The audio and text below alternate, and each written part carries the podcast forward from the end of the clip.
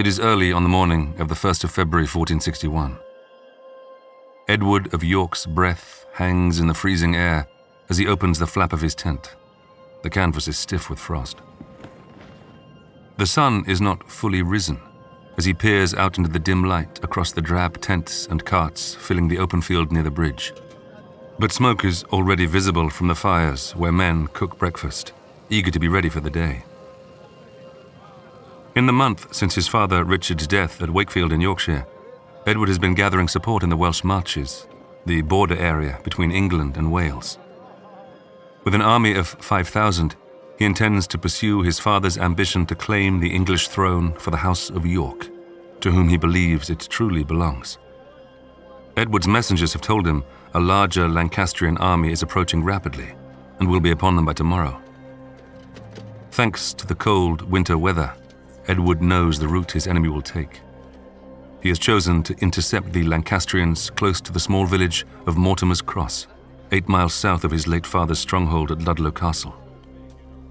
Edward steps outside to where a servant already has his horse waiting.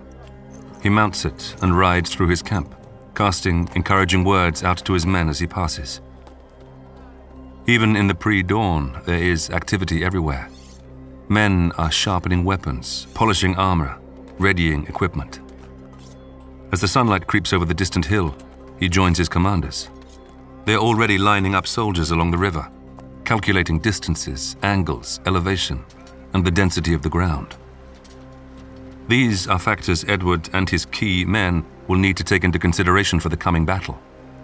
Further down the road, he squints into the distance, imagining the Lancastrian army approaching. Suddenly, there's a shout, joined by more. Horrified cries ring out from all directions. Edward spins, seized with dread that, just like his father only a few short weeks ago at Sandal Castle, he has been outflanked and caught unawares by his enemy. But then he sees it. To the east, over the distant low hills, dawn is breaking. But today, there are three suns rising, identical shining brightly. Panic begins to grip Edward's army. Quickly, he identifies an opportunity and rides into the thick of the encampment. He shouts his pronouncement that they are to take comfort and not worry. These three suns, he tells them, are a sign from God, a representation of the Holy Trinity, the Father, Son, and Holy Ghost. They have appeared as a good omen to foretell of their victory in battle. The shouts of horror turn to cheering. Edward pulls on his reins, looks back down the road, and smiles. He is not superstitious, but his army is. He knows now that they are ready and will fight hard in the coming battle.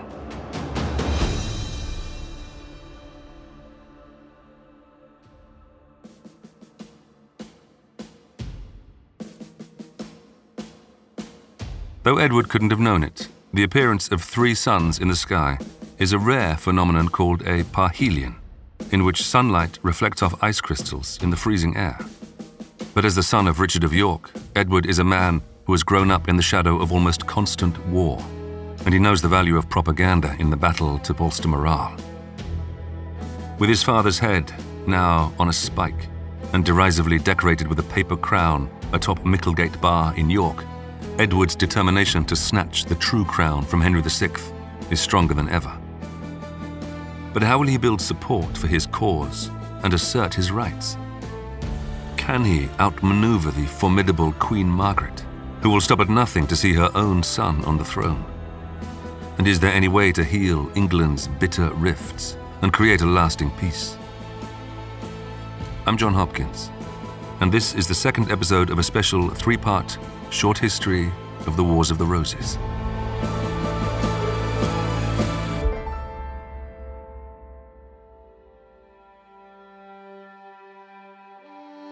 The Battle of Wakefield was a critical moment of the Wars of the Roses.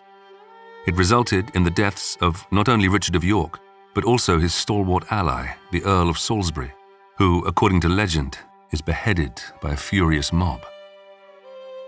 For now, Queen Margaret's forces are victorious. With their major enemy dead and Yorkists' forces smashed, the Lancastrians march on London to free her husband Henry VI. But Edward of York, now the Duke and head of the House of York, is now next in line for the throne, as per the accord signed by his father and King Henry. He intends to secure that claim decisively before Queen Margaret can free the king and overturn the arrangement in favour of her son, the Prince of Wales. The pendulum is about to swing back towards the House of York. Michael Hicks is a historian and author of The Wars of the Roses. I think there was a possibility of some sort of negotiated settlement accepting Henry VI and Queen Margaret. Edward could have reverted to being Duke of York and might have been permitted to do that. But he chose instead to go double and quit, you know, to double the odds. In February, Edward marches into battle at Herefordshire to prevent the Tudors gathering Lancastrian support on the borders. Whether or not those three suns really were a sign from God, Edward is victorious. Following the battle at Mortimer's Cross, he takes the symbol of the sun in splendour as one of his heraldic badges. Meanwhile, the redoubtable Queen Margaret marches her main army south. The Earl of Warwick with the prisoner King Henry in tow, moves north to meet her. In a reversal of previous events, he makes his stand at St. Albans. This time, he's the defender. He sets a huge force on the main road several miles out of town, but Queen Margaret has diverted, swerving sharply. She attacks from the lightly defended west, with Warwick's men miles away, in the wrong position. Bitter, house to house fighting erupts throughout the town, and as the Yorkist forces disintegrate, the king is easily recovered by the Lancastrians. They find him sitting under a tree, singing, attended by two elderly knights. When Queen Margaret and the young Prince of Wales arrive, she asks her eight year old son how the knights should die. The young prince replies that both should be beheaded. His wish is summarily carried out. The victorious Lancastrian army, made up of mercenaries, foreign soldiers, and Scottish raiders known as Border Reivers, continues its march to London to reinstall Henry to his throne. But back in London, the Yorkist Earl of Warwick is busy spreading propaganda.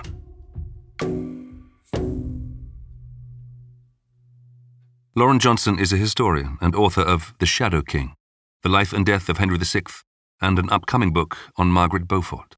Warwick is effectively spinning things around London, putting out these stories that Margaret intends to bring her army south and to destroy the south. Like it's literally that bold. It's, she's come down here to kill the southerners, to get all their lands for the northerners, which isn't true. According to some contemporaries, the Lancastrians are like a Viking horde, murdering pregnant women in their beds and plundering churches as they roll south. It seems as if it is the end of days. This apocalyptic language is used about Margaret's army, when actually it doesn't seem like there was a lot of damage done. What's really interesting about that story is it's been described as one historian as almost like a race memory of a northern threat. This idea that an army coming from the north are like a Viking horde coming south and destroying. It isn't the only rumour Warwick is spreading in order to turn people against the she wolf at the head of the Lancastrian army. I kind of like Warwick throughout, just for the bold faced villainy that he displays. He's someone who, like, he's a master of spin. A lot of the rumours and the kind of black legend of Margaret of Anjou, I think, come from the Earl of Warwick. He's spreading rumours among the people of Kent and London about how her son is a bastard or a foundling or, you know, a cuckoo. I don't think that Margaret had an affair. I think that she and Henry VI were the parents of their son. I don't think she was sleeping with the young Duke of Somerset. I just think she was too clever to do anything like that. She she knew it would be stupid, and that again, it's a sort of socialized slander of women. It's very easy. Call them a witch or say that they slept with someone. That gets rid of them politically. Margaret's army closes in on London, but is denied entry by the citizens. Warwick and Edward of York seize the initiative whipping up support in the capital for the Yorkist claim to the throne. Like his father, Edward of York is a striking figure. He's handsome. He's imposing. He, he looks a king. He's a much taller man than most people at the time. And probably it's later that it becomes apparent that he is so good at mixing with people of different station and he's charming. I think Edward is pretty much everything that Henry VI is not in a positive way. so you meet him and you're completely starstruck by him. He's tall, he's handsome, he's charming. And maybe because he spent quite a lot of time with the Earl of Warwick, he's learned some of that political astuteness that Warwick has. And whereas the Earl of Warwick is someone who's very interesting, but you wouldn't want to meet them. Edward, the resplendent military leader in shining armour, cuts a sharp contrast to the frail and mentally unwell King Henry VI. Thanks to the accord agreed between the late Richard of York and Henry VI, Edward is the rightful heir to the throne. The way the Yorkists see it, by joining his wife, Queen Margaret, after the Second Battle of St. Albans, Henry has broken this legally binding promise. In their eyes, he has lost his right to be King of England.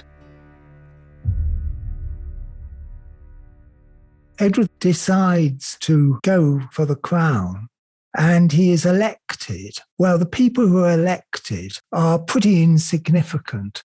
They're just members of his own retinue. But it happens in London. It is presented as a legitimate accession with, you know, crown wearing and going to Westminster Abbey and so on. So for now, both Henry and Edward go by the title of King. Queen Margaret's army regroups in Yorkshire, positioning itself near Tadcaster, just south of York.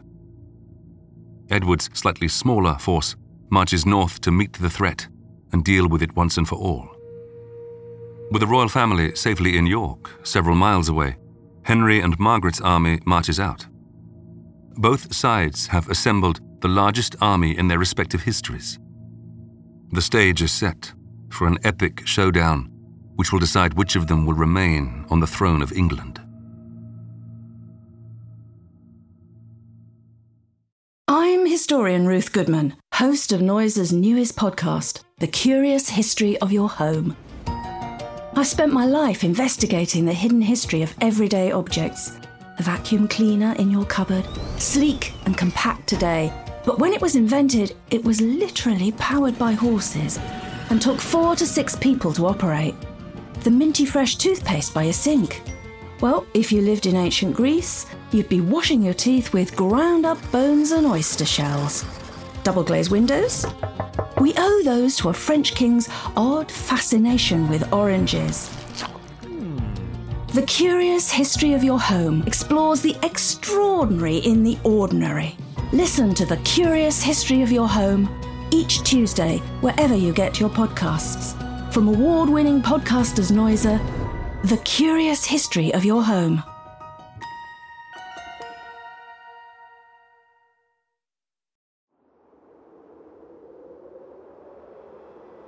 It is 10 a.m. on a cold, windy Palm Sunday, the 29th of March, 1461. The open fields outside Towton, Yorkshire, are swarming with fighters.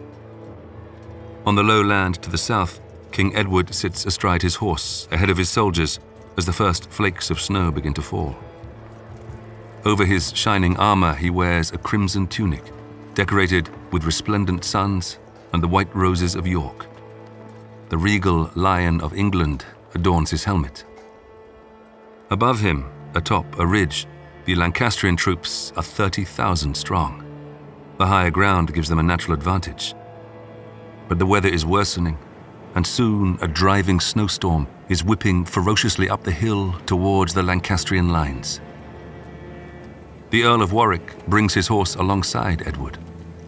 Though the much needed reinforcements under the Duke of Norfolk have so far failed to materialize, Warwick insists the powerful contingent can surely be no more than a few miles away.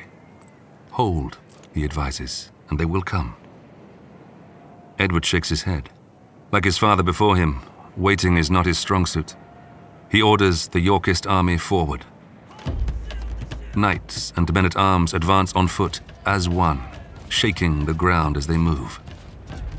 The snow is being driven almost sideways now, directly into the faces of the Lancastrian soldiers. The archers are called forward, but though they obey, the men look at each other in confusion. Surely, at this range, firing would be wasted. Nevertheless, at the command, they draw their bows and let loose a shower of arrows up the hill. Propelled by the strong wind, they find their marks, slamming into the front wall of the enemy. Surprise and confusion turns to terror on the hilltop as a second wave of arrows pummels the Lancastrians. Finally, they respond, ordering their own archers forward to counterattack. But blinded by the blizzard, as they draw their bows, they can't even get close as they fire into the wind. The Yorkists fire again, volley after volley, felling the Lancastrians where they stand. The enemy arrows continue to slap into the ground a full 40 yards short. When Edward's men find their quivers empty, they collect the wasted enemy arrows and fire them back up the hill. The Lancastrian commanders realize their best hope is to close the gap and use their numbers. They charge down the slope, straight into their enemy. The fighting is frenzied, brutal, terrifying. The swords of tens of thousands of half blinded men swing and soon the snow is stained a bright crimson. The smaller Yorkist army is battered, driven back, their early advantage fading fast. Edward rides up and down his lines, shouting encouragement to his soldiers. The men are freezing and utterly exhausted, but suddenly shouts go up across the battlefield. The Duke of Norfolk has arrived with fresh troops, and the tide of the battle turns. Lancastrian soldiers begin slipping away towards Tadcaster, and soon the whole army is retreating. The Yorkists set off in pursuit, forcing terrified, defeated soldiers to break off and try to cross the river behind the field. Men are pushed under the icy water as those behind them scramble for safety. Soon, there is a bridge of wounded, drowning men weighed down by plate armor and sodden battle gear. Edward's archers form a line above the river and rain arrows into the retreating men. Hundreds die in the freezing waters. Those lucky few who do limp away to Tadcaster or York are hunted down and brutally slain in the streets. The rivers are said to have run red for days from the blood soaked into the fields of Towton. Contemporary accounts suggest that there are as many as 28,000 dead, most of them Lancastrians. It's the largest and bloodiest battle ever fought on English soil.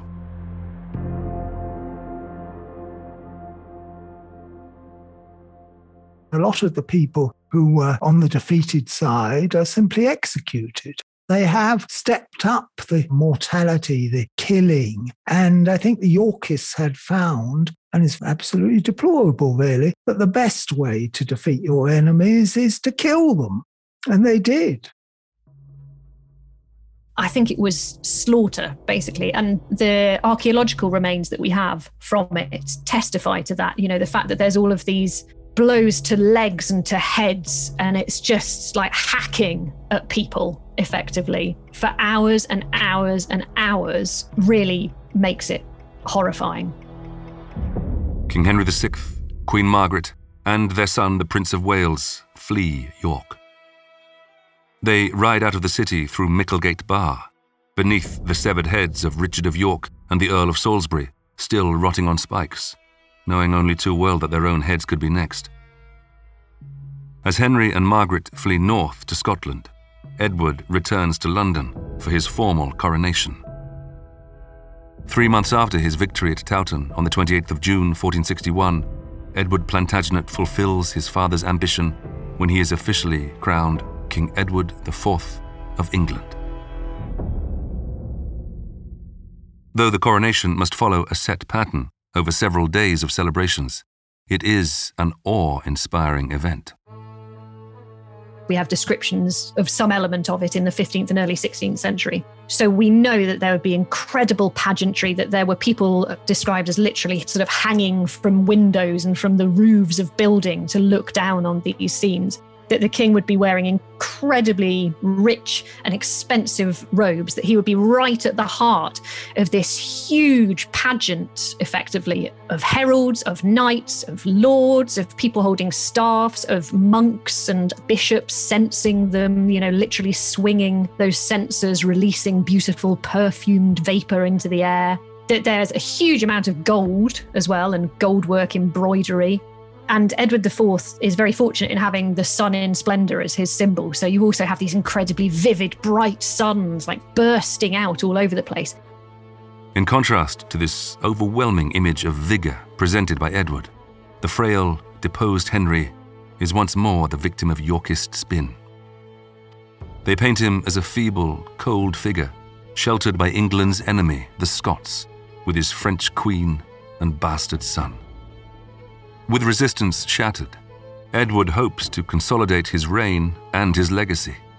He sends Warwick, now the most powerful nobleman in the country, to defeat the final Lancastrians in Ireland and negotiate a truce with Scotland. In May 1464, three years after their bloody defeat, the beleaguered Henry and Margaret mount an operation to take the fight back to King Edward IV. But this last ditch attempt fails when they are defeated at Hexham in Northumberland. Henry, safely kept away from the battlefield after being captured in battle so many times previously, manages to escape south.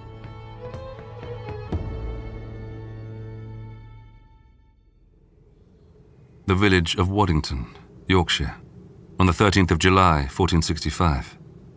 The ancient gables of Waddington Hall cast long shadows in the dying light. A gaunt, solemn man crosses the room to gaze out of the leaded windows, watching the sunset over the fields beyond. Henry VI has been known as merely Henry for over four years. Still dressed in fine clothes, still eating good food and drinking fine wine provided by yet another in a chain of sympathizers, he nevertheless is still a prisoner here. He sighs weary of being forced to skulk in shadows, a pawn in a game he never wanted to play. Henry turns and takes his place at the table as servants bring out the evening meal. Plates of spiced meat, jellies, and fish are served as another dinner guest, a man named Tunstall, makes small talk. Suddenly, there's a scuffle outside the room. Henry jumps to his feet as his host, Richard Tempest, flies in, slamming the heavy wooden door behind him. He shouts at Henry to run, but is too late. Tempest is floored as a group of men charge the door and explode into the room. Led by Tempest's brother John, they have discovered the king's hiding place. And unlike Richard Tempest, they are not loyal to the Lancastrian cause. Tunstall draws his sword and drags the former king through a secret door in the wood paneling, up a hidden stone staircase, and into an upstairs room. He slams the door as Henry dashes to the window. Throwing a pane open and forcing himself between the stone mullions, he's out onto the roof, gripping the lead and stone tiles as he clambers across to a ladder. He's down it and sprinting across the fields behind the house before the mob burst into the bedroom. Approaching the tree line, Henry risks a backward glance. The hall glows in the fading light. He can just make out the dim windows and shadows moving but there's no mistaking the angry shouts of his would be captors. He keeps going, his legs carrying him ever faster as he descends the hill and reaches the shadow of the trees alone. Soon he is at the river. He bends double, panting, and scans the water desperately for the stepping stones he knows are here. The call of the mob is louder now. They're gaining on him. Locating the stones in the churning water, he wastes no time in charging across the river, over the border into the county of Lancashire and seat of his ancestors. The blood is roaring in his ears as he stumbles up the other side into the dense woods. Breathless and dripping with sweat, he hears men splashing through the water behind him. Without looking back, he presses on into the thick forest, but then he feels himself falling. They are on him now. He pitches to the dirt, rolling over and throwing his arms up to defend himself. Henry's long period of hiding is over. Once again, he is the prisoner of his Yorkist enemies. The difference this time is that his enemy is the King of England.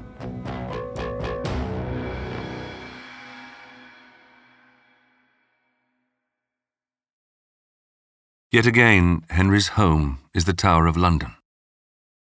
By this stage, high profile commanders on both sides are executed when captured. But to King Edward, Henry is worth more alive than dead. The weak, ineffectual Lancastrian leader is a walking advert for Yorkist supremacy, and executing him would only make him a martyr and radicalize his son. Instead, Edward sees a chance to build bridges and heal the country. He reconciles with his enemies to win hearts and minds, allowing rival nobles to retain land, property, and titles. This policy seems to work, and with his enemies defeated and the crown secure with the House of York, King Edward now pursues his domestic and foreign agenda. He commences negotiations for an alliance with the Duchy of Burgundy and a resumption of war with France. Edward's long standing ally Warwick also has other ideas. He has a good relationship with the King of France and sets about negotiating a lasting truce. At these talks, he agrees that Edward will be favorable to marrying the French king's daughter or sister, cementing an alliance between the powers. To Warwick's embarrassment, he soon finds out that can never happen. Edward has gone behind his back and married a woman of his own choosing, Elizabeth Woodville, in secret. Worse, the woman he has married is a commoner and the widow of a Lancastrian knight killed at the Second Battle of St. Albans. Though said to be the most beautiful woman on the island of Britain, she is nonetheless part of the infamous Woodville clan. Wealthy landed gentry rather than nobility, and staunch enemies of Warwick's family.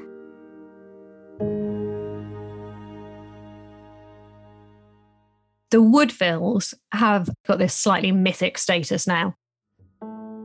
Basically, they are the product of this slightly suspect union between a relatively lowly gentleman and his way higher status wife, who is a princess of Luxembourg. She then sort of marries down. They have a basically a million children together, one of whom is Elizabeth Woodville. And of these children that we know about, there seems within the family to really have been a sense of unity, of collective interest. Clearly, they're a well educated family. And again, similar to Edward IV, they're a family who have something quite compelling about them. They're good looking, they're clever, they're a number of them, you know, pious as well. You know, they're covering all bases within this massive clan. Elizabeth Woodville really shouldn't actually be that important in our history. She's one of the very many women of this period of history about whom almost nothing is known of their early life. She somehow meets Edward IV, possibly because she is trying to gain control of some of her late husband's lands. He has a bit of a habit by this point, it seems, of saying he will marry someone, having sex with them, and then not marrying them. Except the Woodvilles are clever enough that he does this. He says, Yes, I'll marry you, Elizabeth. He sleeps with her, and then they hold him to it in such a way that he cannot get out of it. Warwick is incensed. Not only has the king embarrassed him in his negotiations with France, but as his enemies, the Woodvilles are entirely outside his span of control and influence. The royal marriage propels other members of the Woodville family, considered nouveau riche upstarts, into Edward's court. Members of the new Queen's family are promoted into positions of power. Once they get into those upper echelons of power, they are just skimming the cream off the milk of the state, basically, which makes them very unpopular with some of the older blood of the realm and the people who have been longer term Yorkists. The marriage is a signal to everyone in the country that not only will Edward pursue his agenda as he sees fit, but also that Warwick is no longer the dominating force in English politics. It drives a wedge between the king and his once greatest ally. If you believe in this policy of reform, you don't want to endow the king's favourites. You expect the king to rule of his own. You expect him to provide a magnificent style of kingship.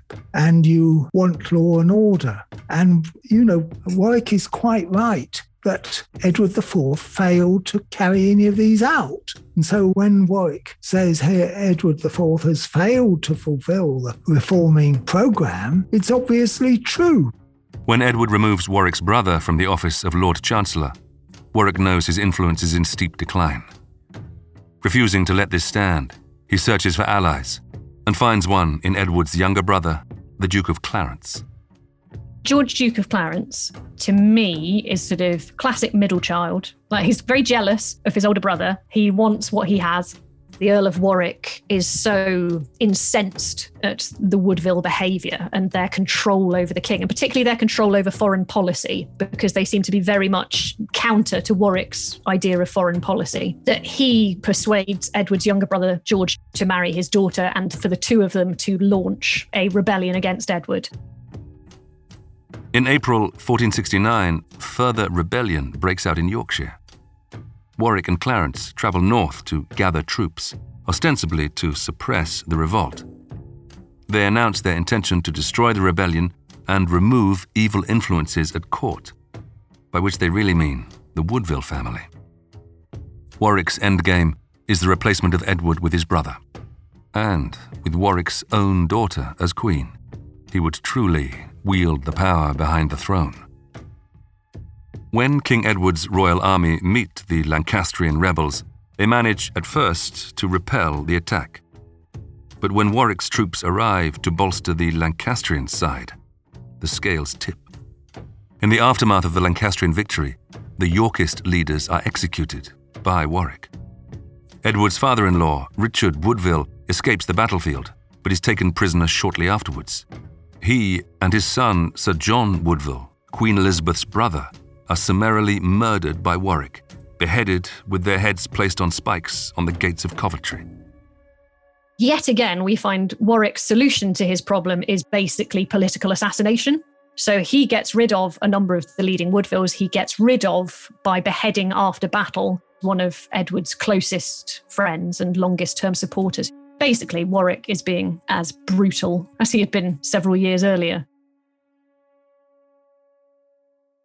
King Edward himself is captured by Warwick and taken to Middleham Castle in Yorkshire. What's in it for Warwick by that point is ultimate power rather than limited power. So he wants to take control of government and basically to do what he had done previously with Henry VI, which is to have a, a puppet leader through whom he rules the country. And this time it will be ultimate authority, which he just can't have with Edward IV because Edward IV has his own mind and has people that he obviously prefers to Warwick by this point. But it soon becomes clear that Warwick and Edward's brother, the Duke of Clarence, do not enjoy the popular support they'd hoped for. They have no opportunity to get Clarence onto the throne, and so, in the face of intense hostility, King Edward is released. Upon returning to London, Edward distances his brother, the Duke of Clarence, further from power.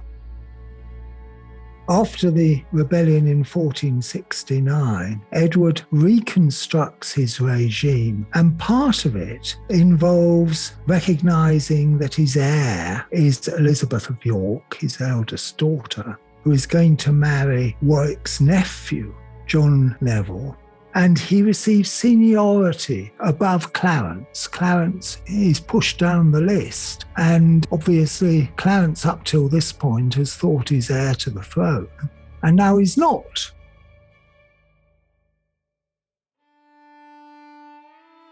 Throughout this whole period, Henry VI is still held prisoner in the Tower of London.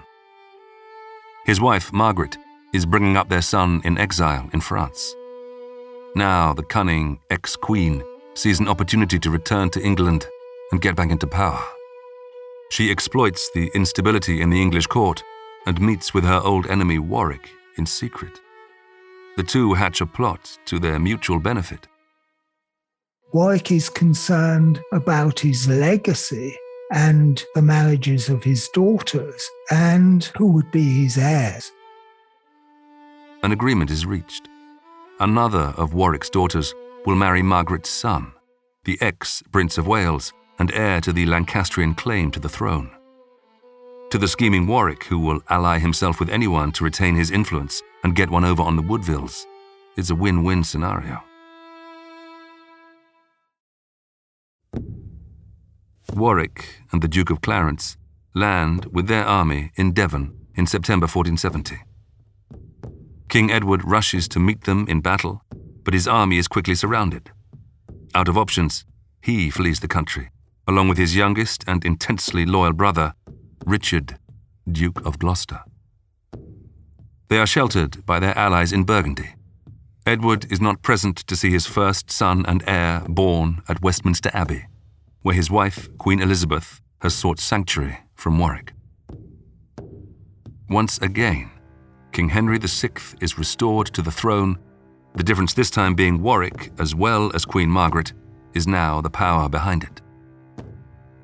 The Duke of Clarence is rewarded for his treachery against his brother Edward by receiving the deposed king's former title.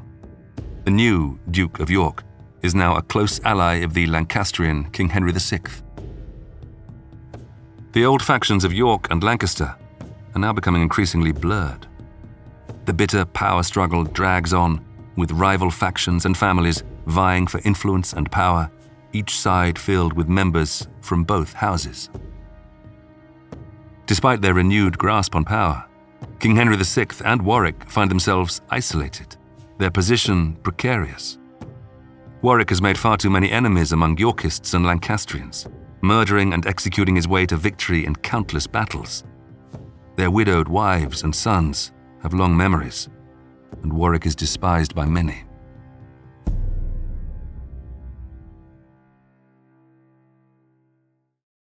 Edward returns from Burgundy several months later, landing in Yorkshire. Thanks to his youngest brother, Richard of Gloucester's sizable power base in the north, he quickly builds a large army. As they march south, they are joined by more loyal troops. Edward's brother, George, the new Duke of York, can see which way the wind is blowing. As the army approaches London, he joins them, receiving a pardon and reverting to his old title, the Duke of Clarence the people who really bring Clarence back to Edward's side are his female relatives. His sister Anne and his mother Cecily seem, and his other sister Margaret, who's the Duchess of Burgundy by this point. They seem to work together, and they have a lady dispatched to Calais to meet with him to sort of act as a, a sort of an agent, undercover agent, to sort of lure him back and to reconcile him with Edward, which ultimately happens. Edward's return is welcomed by the city Henry finds himself in familiar surroundings once more when he is imprisoned yet again in the Tower of London. This time, he will never leave. Warwick's troops finally confront Edward's army at Barnet, just north of London, on Easter Sunday, April 1471. Edward is joined on either side by his two younger brothers, George, Duke of Clarence, and Richard, Duke of Gloucester. A thick fog descends on the battlefield, and in the ensuing confusion, Warwick's men attack their own army.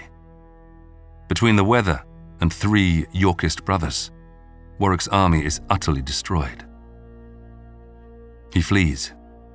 Edward sends his personal guards to bring him back alive, but unfortunately for Warwick, other Yorkist troops get to him first.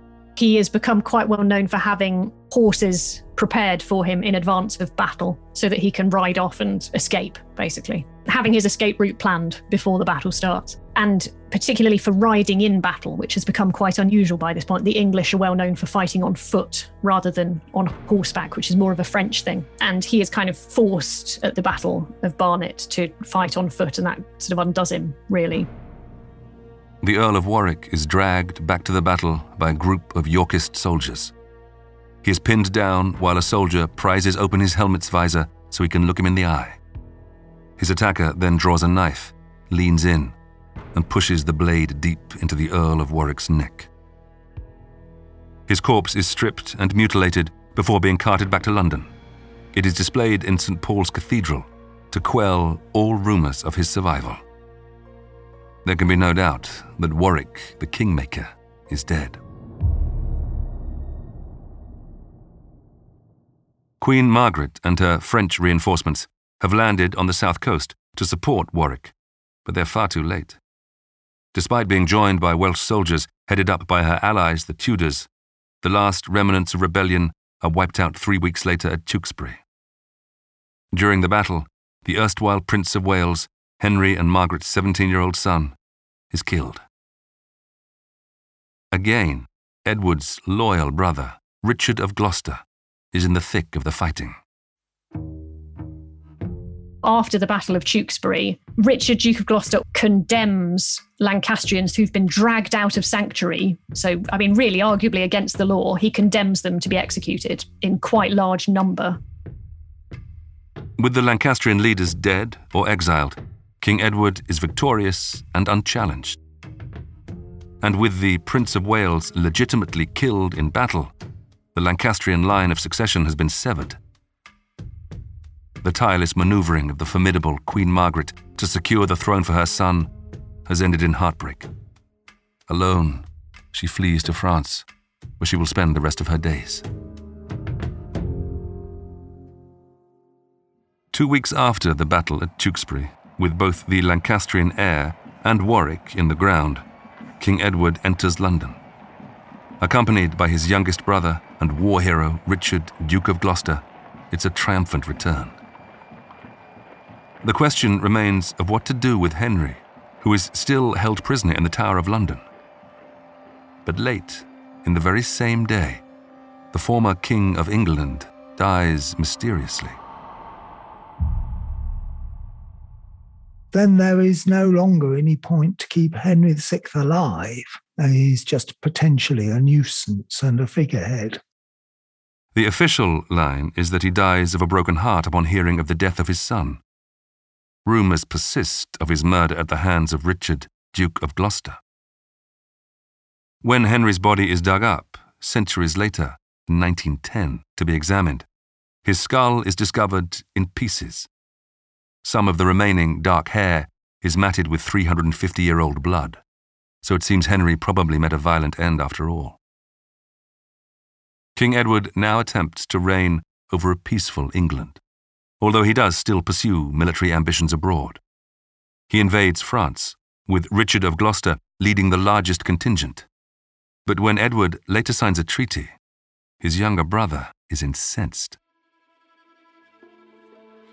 What's interesting with Richard, Duke of Gloucester, is yes, he is capable, he is evidently utterly loyal to Edward in a way that Clarence is not. But there is, again, something in him from quite early on that makes him associated with some of the darker chapters of the Wars of the Roses. He opposes Edward's military campaigning in France because he thinks it doesn't go far enough. It's like Warwick's influence. He grows up with Warwick. So he has that mentality to him that previous to this, he hasn't shown any signs of. Like, I don't buy that he killed Henry VI. I don't buy that, you know, he's solely responsible for other things that happen. I do think, however, he has a, a sort of kernel of ice that he is capable of unleashing at times. King Edward's own son and heir, also called Edward and now styled the Prince of Wales as heir apparent, is placed under the supervision of the Queen's brother, Anthony Woodville. At Ludlow Castle, where King Edward has spent his own childhood, the young prince has a liberal education. King Edward wants his son to grow into a wise and educated ruler. Edward also has a second son, Richard, to whom he confers the title Duke of York. It seems Edward VI has secured his dynasty and vanquished his enemies. But experience has hardened him, and thanks to his previous failure to reconcile the feuding families, his second reign will be more ruthless than the first.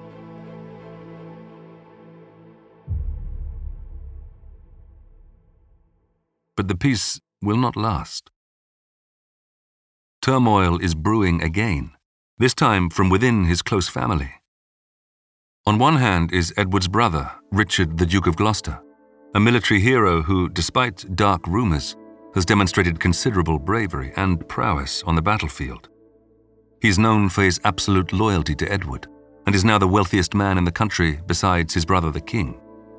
he is also the dominant power in the north of England and de facto ruler of the north.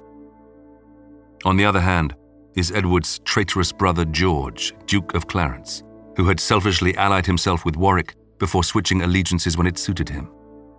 Clarence is not as astute as his brothers. He clearly has a higher opinion of his own abilities than is entirely warranted. He is a very important lord, but there is also, evidently, as time goes on, something a bit unstable about him. Clarence and Gloucester are both married to daughters of the late Earl of Warwick from the Neville family. This gives both dukes a claim to the Neville fortunes and to become wealthy in their own right, independent of the king. Richard of Gloucester takes steps to assert himself with his older brother.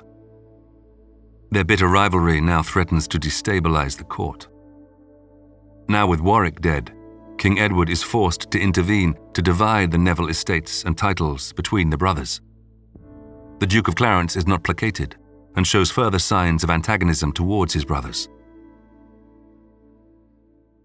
I think by this point he's starting to spread rumours that Edward may not be legitimate. There's a lot of rumours that's kind of come up in 1469 and then again by the late 1470s, which are probably from the Duke of Clarence about how Edward is, you know, the son of an archer in Normandy. Then, in December 1476, the Duke of Clarence's wife dies suddenly.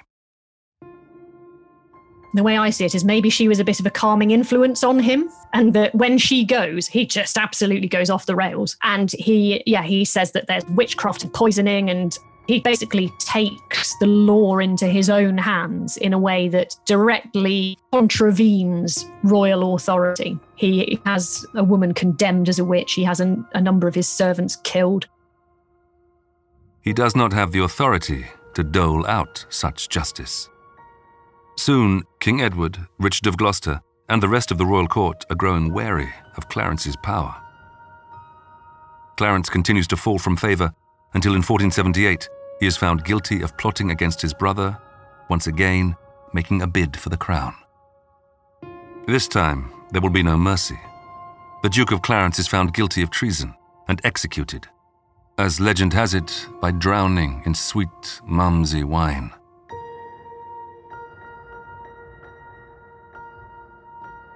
There's a very odd thing that seems to happen in 15th century justice, where when people die and it's not quite clear what's happened, either it's reported that they were squashed between feather mattresses, that they were stabbed in the bottom, or that they were drowned in wine. Like those are the three ways that they say people are killed, presumably because all three don't leave a mark. I'm not really sure. But yeah, very quickly there is a rumor that Clarence has been drowned in a butt of Malmsey wine. So weirdly, it's one of those things that sounds made up but might actually be true. Unfortunately, King Edward is not far behind his brother. By 1483, at just 40 years old, his health is failing. His excessive drinking may play a part, but his physicians blame the emetics he takes. These substances induce vomiting during feasts, allowing him to continue to gorge himself.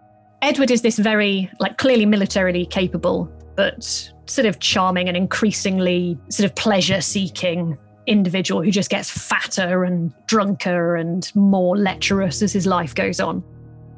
The king falls fatally ill and knows death is near. He adds a codicil to his will a legal amendment which contains important information on his final wishes. Upon his death, he is adamant his trusted brother, Richard, Duke of Gloucester, should be protector during the early reign of his 12 year old son, who will become Edward V. He's the natural person to be protector because he is the, the late king's brother and this king's uncle. Protector has fairly limited powers. It's a bit like being a chairman. A few days after amending his will, on the 9th of April, 1483, King Edward dies. He leaves behind his wife, Queen Elizabeth, his two young heirs, and his youngest brother, the ruthless but extremely capable Richard, Duke of Gloucester. Maybe now, the country will be able to enjoy a peaceful transition of power to the young King Edward V under the watchful eye of his uncle. But King Edward IV's death is the spark to a powder keg which has sat unnoticed for a long time. There is one more chapter to the War of the Roses, and this will be the darkest yet. And as the hostilities reignite once more, this time the battle gives way to cloak and dagger intrigue, betrayal, murder, and a 500 year old mystery.